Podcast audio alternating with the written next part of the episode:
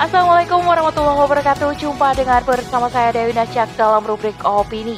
Kali ini dengan judul Demokrasi memasung kebebasan berbicara, Islam punya solusi. Oleh Nining Sarimana.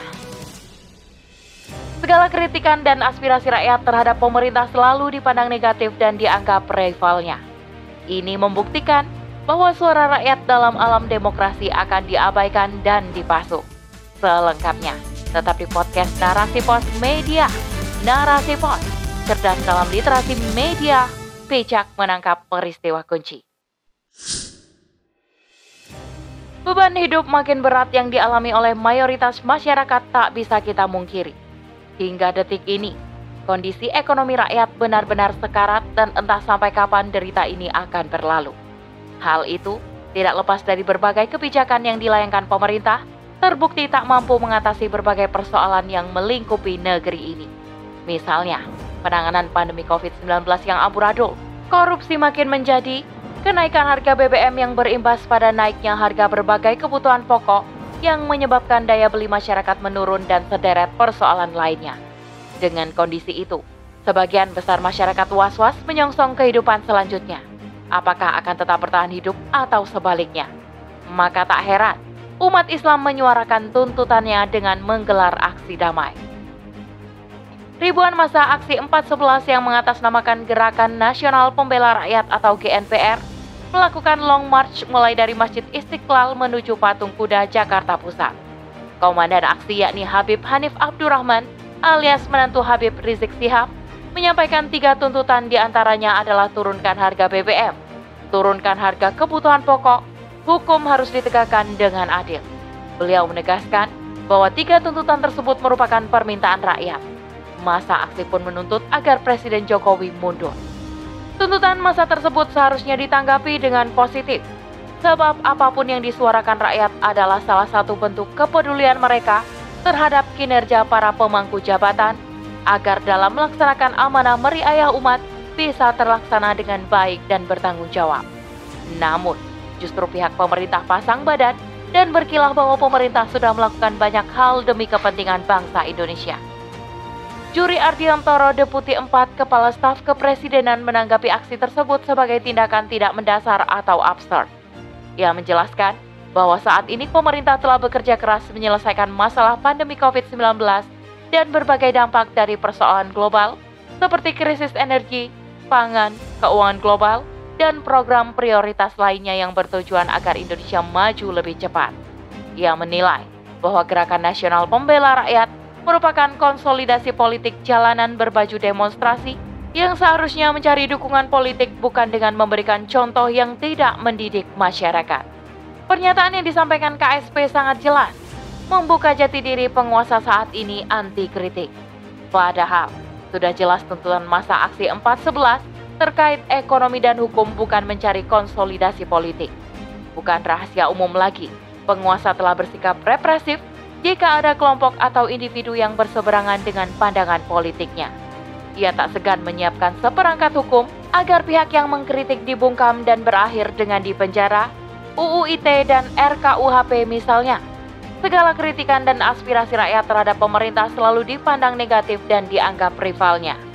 Ini membuktikan bahwa suara rakyat dalam alam demokrasi akan diabaikan dan dipasung. Tengoklah, ketika seluruh lapisan masyarakat menolak kenaikan harga BBM dengan melakukan aksi demo di berbagai daerah. Tetapi pemerintah bergeming dan tetap bersikeras menerapkan kebijakan tersebut.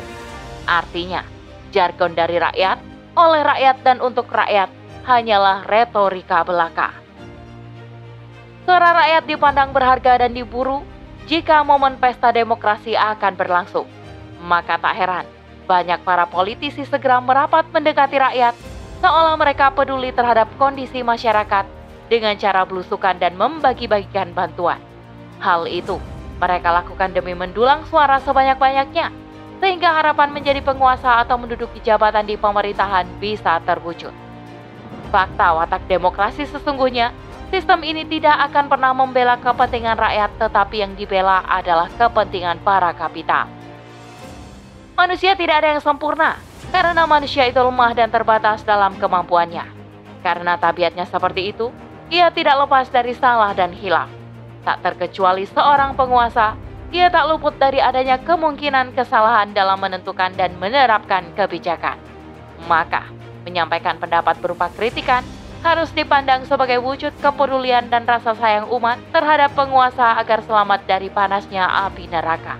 Karena Allah akan meminta pertanggungjawaban penguasa terhadap rakyat terkait pelayanan dan pemeliharaan urusannya. Fokus utama yang dikoreksi adalah kebijakannya bukan pada tataran pribadi individunya. Dikoreksinya penguasa bukan karena ia dibenci, tetapi bertujuan untuk menyelamatkan negeri ini agar tidak hancur oleh mereka yang tidak amanah dalam menjalankan pemerintahan. Dampak pandemi COVID-19 yang berkepanjangan pasti menimbulkan berbagai persoalan yang makin kompleks yang menyelimuti bangsa kita, apalagi bagi masyarakat kalangan menengah ke bawah. Maka dibutuhkan masukan yang membangun demi kemajuan dan kebaikan negeri ini. Etika dalam demonstrasi pun perlu diperhatikan. Misalnya menyampaikan aspirasinya dengan santun, disertai argumentasi yang jelas dan mendasar, serta memiliki solusi yang menyeluruh terhadap persoalan yang dikritisi. Maka, sebenarnya, unjuk rasa ini tidak perlu disikapi secara berlebihan. Jika solusi yang ditawarkan terbukti mampu mengatasi persoalan negara kita, sikap yang ditunjukkan penguasa tidak perlu takut berlebihan sebab kebaikan itu akan dinikmati oleh seluruh komponen bangsa. Oleh karena itu, kebebasan pendapat sesuai tuntunan syariat seharusnya dijamin oleh negara tanpa ada tekanan maupun ancaman. Namun, dalam sistem demokrasi, menyampaikan kritik terhadap kebijakan pemerintah yang salah dan sudah jelas merugikan rakyat tidak mendapat ruang. Kebebasan itu tidak berlaku untuk umat Islam ia hanya sebatas objek keserakahan para penguasa dan kapital. Dalam Islam, jabatan penguasa adalah amanah dari Allah Subhanahu wa taala untuk menjalankan hukumnya dalam mengatur segala urusan umat baik di dalam maupun di luar negeri. Maka, sudah seharusnya khalifah mengeluarkan kebijakan tidak keluar dari koridor syara. Dan jika ada kebijakan khalifah yang bertentangan dengan hukumnya, maka umat wajib mengontrol dan mengoreksinya. Allah Subhanahu wa taala menempatkan aktivitas tersebut sebagai sebaik-baiknya jihad. Sebagaimana sabda Rasulullah, sebaik-baik jihad adalah perkataan yang benar kepada pemimpin yang zalim. Hadis riwayat Ahmad, Ibnu Majah, Abu Dawud, An-Nasai, Al-Hakim dan lainnya. Rasulullah Shallallahu alaihi wasallam pun memberikan pujian jika seseorang terbunuh karena aktivitas meluruskan penguasa zalim, maka Nabi Shallallahu alaihi wasallam menyamakannya dengan pemimpin para syuhada, Hamzah bin Abdul Muthalib. Oleh karena itu, muhasabah lil hukam atau aktivitas mengoreksi penguasa hanya ada pada sistem Islam dan ia merupakan aktivitas yang paling utama. Aktivitas ini merupakan bagian dari amar ma'ruf nahi mungkar yang pahalanya besar di sisi Allah Subhanahu wa taala dan dengan aktivitas itu pula umat Islam memperoleh gelar umat terbaik darinya.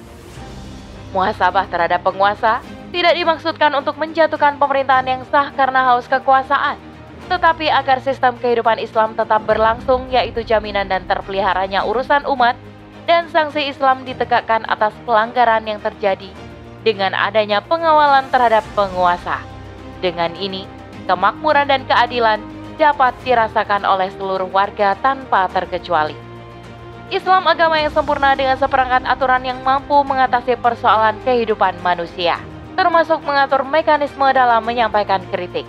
Sebab Islam memandang bahwa penguasa adalah manusia biasa yang memungkinkan baginya berbuat salah. Dengan kondisi ini, Islam mewajibkan umatnya untuk mengoreksi penguasanya agar ia tetap berada di jalan yang lurus. Adapun mekanisme yang bisa dilakukan umat untuk mengoreksi penguasa di antaranya Pertama, individu warga negara dan partai politik yang ada boleh bahkan wajib mengoreksi penguasa. Hal itu pernah terjadi pada masa Khalifah Umar. Seorang muslimah mengkritik kebijakan Umar terkait pembatasan mahar sebesar 400 dirham. Umar menerima protes tersebut dengan lapang dada dan mengakui kesalahannya. Kedua, melalui Majelis Al-Ummah atau Wakil Rakyat, anggota majelis memiliki hak untuk mengoreksi dan menyuarakan aspirasinya tanpa dibayangi rasa takut terhadap penguasa yang represif. Ketiga, jika rakyat tidak puas pada kebijakan khalifah, boleh mengadukannya ke Mahkamah Mazalim. Hukum perundang-undangan dan seluruh pejabat negara secara berkala akan diawasi oleh kodi atau hakim untuk memastikan semuanya sesuai syariat Islam tanpa menzalimi siapa pun. Pengadilan ini yang akan menindaklanjuti persoalan khalifah dengan rakyatnya. Apa pun keputusan dari pengadilan, khalifah haruslah tunduk. Inilah suasana yang terbentuk ketika Islam diterapkan dalam kehidupan. Amar ma'ruf nahi mungkar senantiasa ada dan dilakukan oleh masyarakat Islam dengan landasan iman. Hanya Islam yang mampu memberikan ruang aspirasi dan kritikan agar kehidupan bernegara berjalan pada relnya. Berbeda dengan sistem sekularisme demokrasi, kritikan umat dipandang musuh negara yang harus segera diamankan. Wallahu a'lam bishawab. Demikian rubrik opini kali ini, sampai bertemu di rubrik opini selanjutnya. Saya Dewi Nasya kundur diri. Afu minkum wassalamualaikum warahmatullahi wabarakatuh.